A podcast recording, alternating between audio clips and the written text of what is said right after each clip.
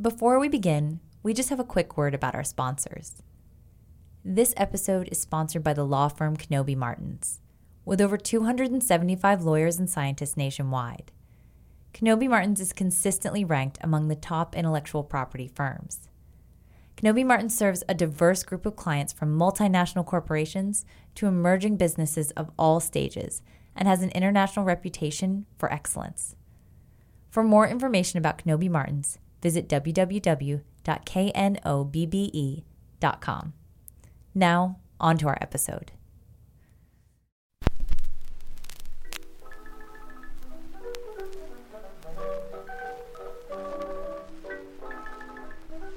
Some of America's most beloved inventions were created by immigrants. Russian immigrant Adolf Levitt brought us the wonderful, almost human automatic donut machine in 1920, which popped out perfectly whole donuts at a rapid pace. Canadian immigrant Dr. James Naismith invented the game of basketball in Massachusetts in 1891. Alexander Graham Bell was born in Scotland and moved to the US in the 1870s. He then went on to invent something called the telephone. At around the same time, Levi Strauss, a Bavarian immigrant, and Jacob Davis, who was born in Latvia, brought blue jeans to America. I just put on my Levi's and a sweatshirt and went down to that party. It's safe to say that these inventions, created by immigrant entrepreneurs, are now fully integrated and celebrated in American culture. Immigrants start companies at twice the rate of American born citizens. And almost half of the companies in the Fortune 500 were started by immigrants or their children. In fact, later in this episode, you'll hear from an immigrant who started his own smashing success of a company. But as a nation, our attitude towards immigrants have gone through many phases. One phase in particular had serious consequences for the world of intellectual property. From the Intellectual Property Owners Education Foundation, this is Stroke of Genius. So for me, I think sort of the quintessential American physicist is Richard Feynman. And both of his parents were Eastern European. So the only reason why Richard Feynman became a American scientist was because the US actually let his parents in. This is Petra Moser. She's an economic historian and a professor of economics at the NYU Stern School of Business. Now, had they tried after 1921, he would have been born somewhere else. Petra is originally from Germany. She came to the US in her 20s to study, but I would describe her as something of a global citizen. Petra has spent a long time studying the effects of immigration on creativity and innovation. And what she's learned is that until the late 19th century, the majority of people who arrived in the United States were from Europe, mostly Northern Europe. They largely came from places like the British Isles or Germany. After the 1880s, there was a shift, and it came about because of a number of reasons. Around this time, in the midst of various economic issues, there was an increase in unrest and violence against Jews in Eastern Europe. This caused large amounts of people, many of them Jewish, to move from South and Eastern Europe to the United States. So there was a big shift in the countries of origins. And the people who were already in the country reacted against this. And they saw these new people coming in as a threat to their institutions and their culture, and also actually their jobs. There was mounting pressure to change the United States immigration policy from being that of a free and open one to one that restricted immigration from many parts of the world.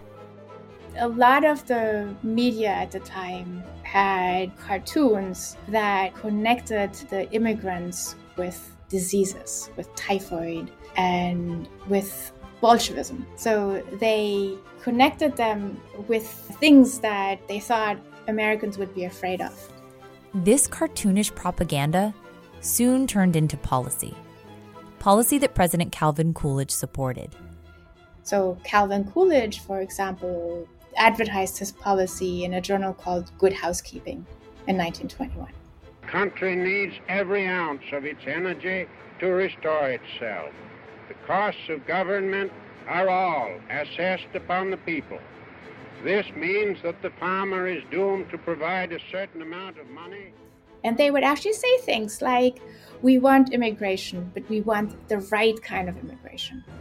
In 1921 and in 1924, the National Origins Quota System placed restrictions on immigration. Restrictions that still welcomed Northern Europeans, but now barred Southern and Eastern European immigrants. The immigration policy was actually called our Nordic immigration policy. What we wanted to see is how that affected science. To study this, Petra did something novel. Instead of collecting patent data, she started collecting biographies.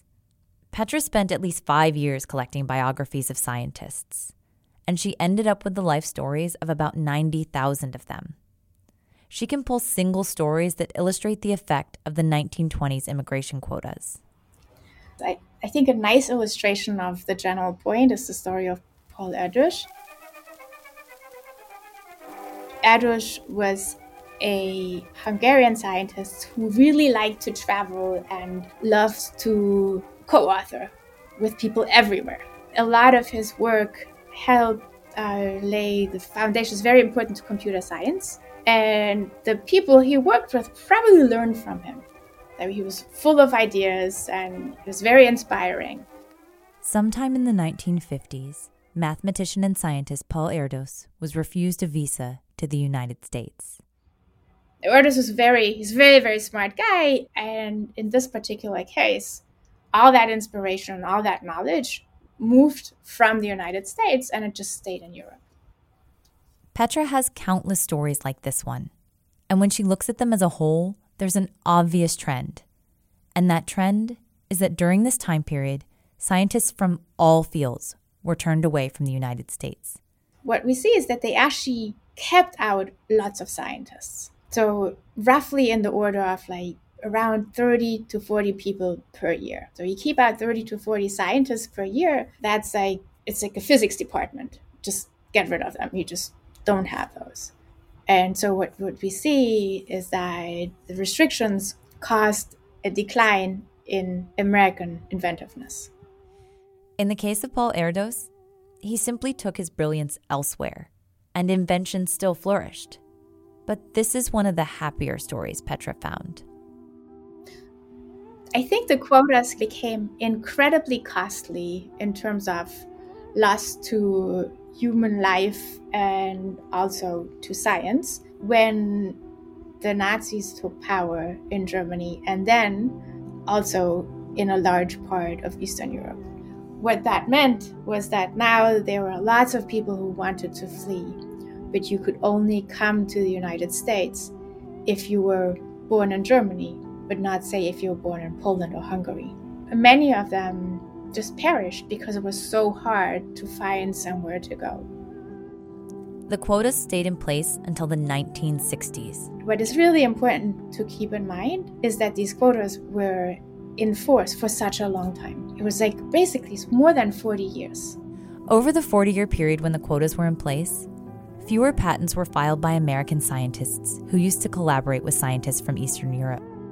The overall effect of our Nordic immigration policy was a serious reduction of innovation in the United States.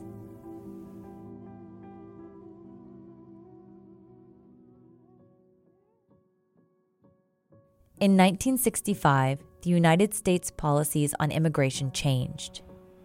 At which point they were abolished in the 1965 Immigration Act by Johnson, by President Johnson.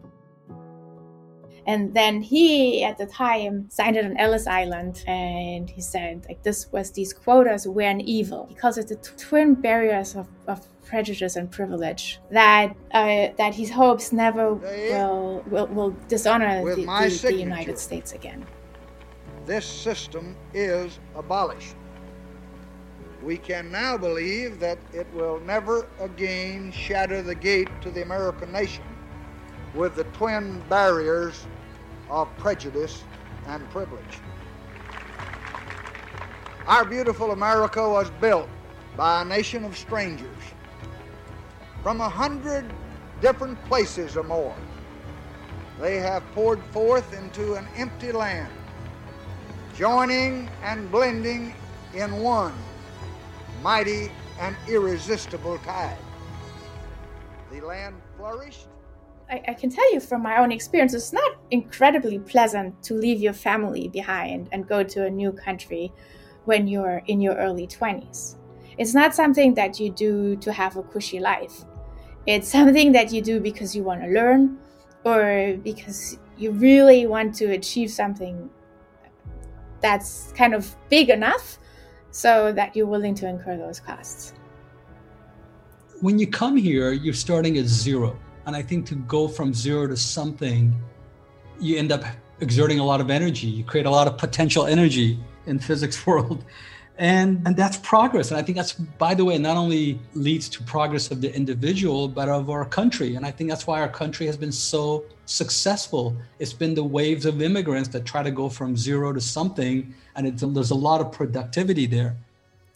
This is entrepreneur and inventor joe kiani he spent his life in pursuit of database solutions in healthcare mainly in monitoring patients via pulse oximetry I started my company, Masimo, which I'm still the chairman and CEO of. We're now a publicly traded company. Joe Kiani was born in Shiraz, Iran, where his mom was a nurse and his dad was a technician. But his dad really wanted to be an engineer. But he didn't have the opportunity to become an engineer in Iran because the Iranian universities, there weren't that many, and it was for the brightest and the best people not everybody got to go. So my dad's way of becoming an engineer was to leave Iran, come to the US and study engineering. And with $10,000, we came here to be here for a few years while my dad got his engineering degree. I remember leaving Iran thinking that the government of Iran was not representing its people, was it, it was corrupt. Joe was 9 years old when his family moved to Albertville, Alabama. He spoke maybe 3 words of English I think it was yes, no, and I don't know. Uh, Alabama was just lush and green and uh, woods everywhere and creeks and it was just beautiful and, and the town was so welcoming. They helped us learn English uh, after class. Even though he liked it in the US, 9-year-old Joe always thought he'd be going back to Iran. It was a pretty tough life. We kind of were middle class in Iran, but we came here lived really, really low, low resources. We lived in the, in the projects for a while. And I didn't think we moved to migrate here. I thought we were moving here temporarily. And but it wasn't until the revolution in Iran that we realized we're not going to be able to go back to Iran. By 1979, many Iranians felt, as Joe did, that the government was not representing its people. Then, the Shah was overthrown and replaced by an Islamic republic. And I was so happy to see that happen. And then soon, Iran got a lot worse. It went from a place where it repressed freedom of dissent, freedom to dissent against their government, freedom of questioning the government, to even limiting people's personal choices of how to live. You know, everybody had to live by the religious rules, the government of Iran. And that's what I learned sometimes as unintended consequences of big changes. This is when Joe and his family realized their move to the US wasn't temporary. They were Iranian Americans now. It's also around this time that Joe first started thinking about this concept he now calls microfixing. So I, I started thinking, well, maybe what we need is small changes. And if, and if enough of us did small changes, maybe one day we'd wake up and there'll be far less suffering, far less injustice. So that's the whole idea of microfixing to not to try to topple governments, but to try to fix the things that you're capable of fixing around you, making everything a little bit better and hopefully macro level everything gets better. Despite not speaking more than 3 words of English when he arrived in the United States, Joe graduated from high school at the age of 15. By the time he was 22, he'd earned both his bachelor's and master's degrees in electrical engineering. And then Joe encountered what would become his first microfix the pulse oximeter. I uh, saw a pulse oximeter for the first time maybe two years before I started my company. And I was just blown away how you could shine light through the finger. And by the light that you could detect from the other side, you could figure out how much oxygen was being carried in your arteries. I think we've all played that game as kids where we stuck a flashlight to our finger and saw it glow. Never thought you could uh, use it to actually measure things. So that really seemed incredible to me. And the fact that oxygen at the periphery can tell you so much about your health. If your lungs are working, if your heart's working or not. But at that time, pulse oximeters were unreliable and inaccurate. False alarms when the patient moves or when they have really low blood flow was just inherent limitations of physics of pulse oximetry. And they justified it in many ways and they moved on.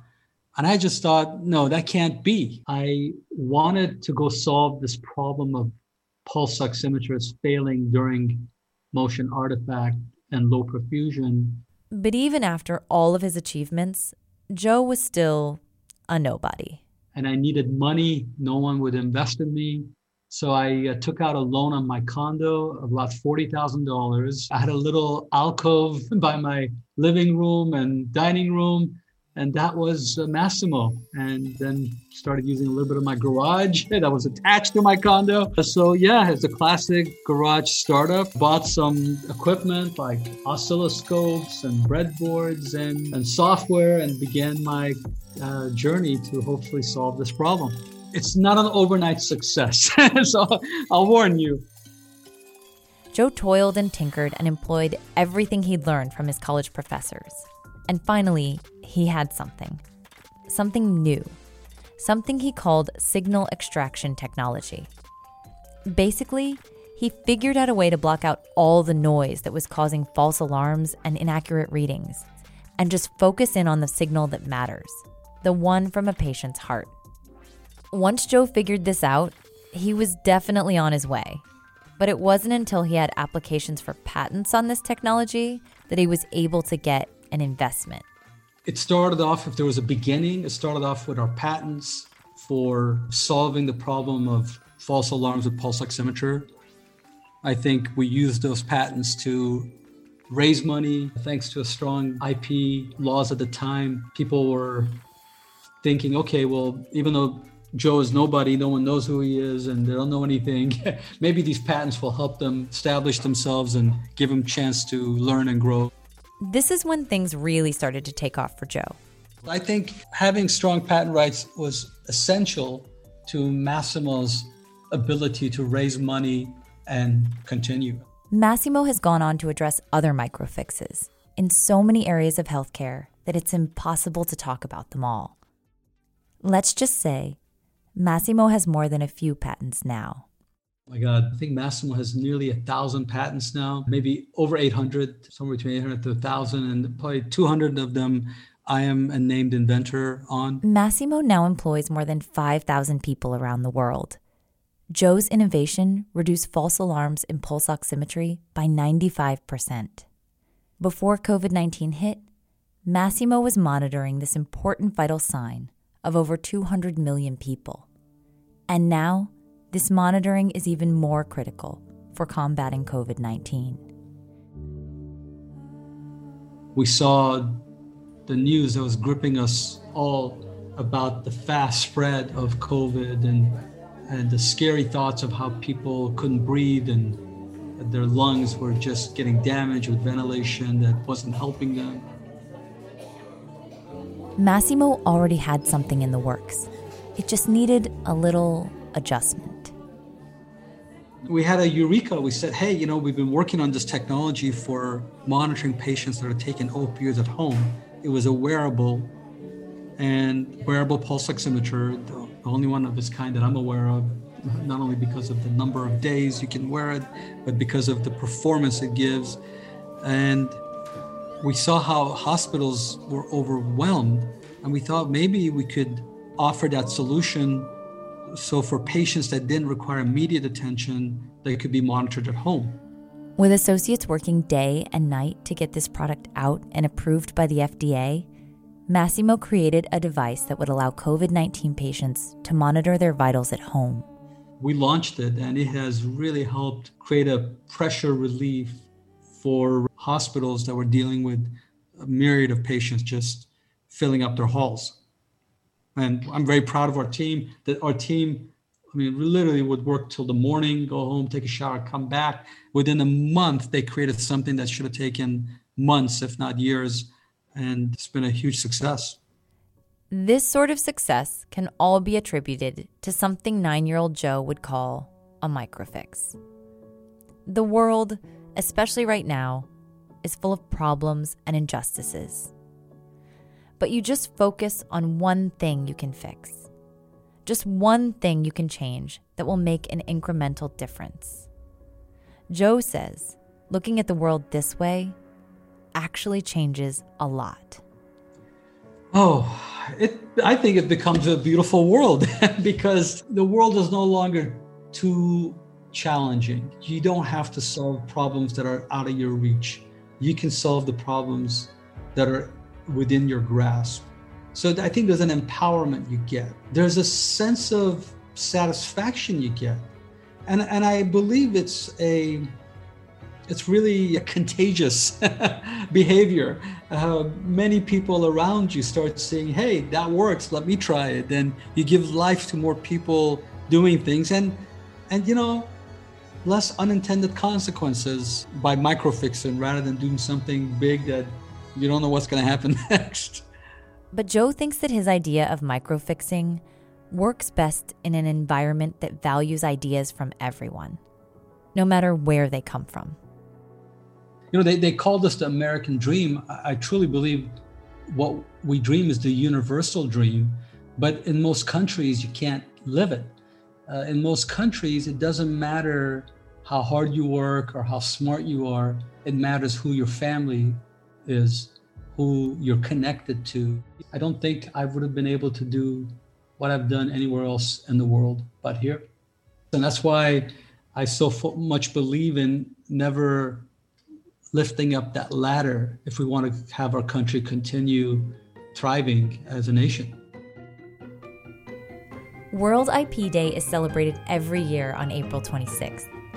This year, join IPO Education Foundation for a webinar featuring three different approaches to bringing ideas to market an inventor who licenses their invention, a company who seeks to license ideas, and an inventor who builds a business around their idea. Sign up for this free webinar on ipoef.org forward slash behind the idea. This episode is sponsored by the law firm Knobbe Martens. With over 275 lawyers and scientists nationwide, Knobbe Martens is consistently ranked among the top intellectual property firms. Knobbe Martens serves a diverse group of clients from multinational corporations to emerging businesses of all stages and has an international reputation for excellence. For more information about Knobbe Martens, visit www.knobbe.com.